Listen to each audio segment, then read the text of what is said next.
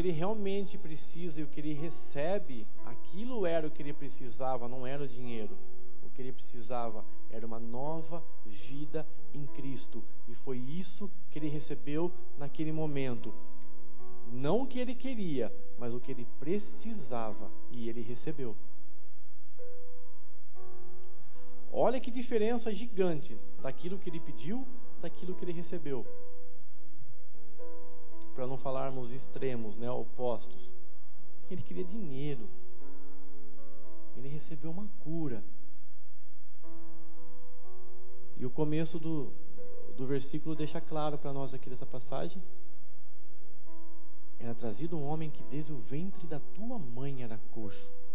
Aquele já era o plano para a vida dele.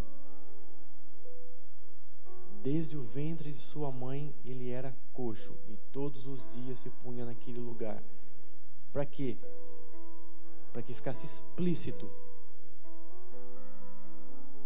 Todos conheciam aquele homem, todos que visitavam aquele lugar, como diz essa passagem, já sabia, porque a hora que ele entra pulando e louvando dentro daquele templo, as pessoas sabiam falar: como assim? Há quanto tempo que ele está lá? Ele nasceu assim. Mas era para que realmente não ficasse dúvidas que aquilo era uma obra de Deus.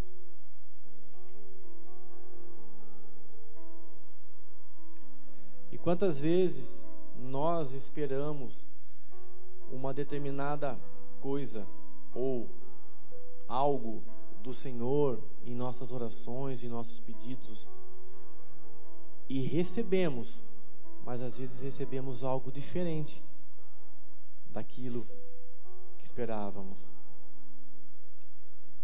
Ele pediu algo e recebeu algo diferente, porém muito melhor. E talvez, se a minha e a tua expectativa não tem sido essa, por que a gente então não procura mudar um pouco a nossa atitude e começamos a pedir ao Senhor, Pai, me dê a visão daquilo que é eterno.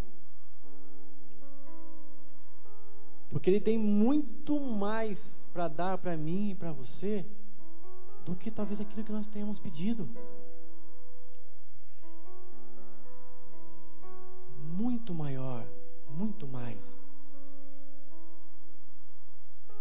E é tão perfeita essa passagem que nós podemos fazer essa analogia, porque pensando nisso tudo, não menosprezando, mas nós podemos entender claramente quantas vezes eu e você estamos sendo mendigos, ao invés de filhos. Você não é mendigo, você é filho. Por que, que você está se atentando ou se preocupando apenas ali com a esmola? Se você pode receber o reino. O que, que é esmola perto disso tudo? Música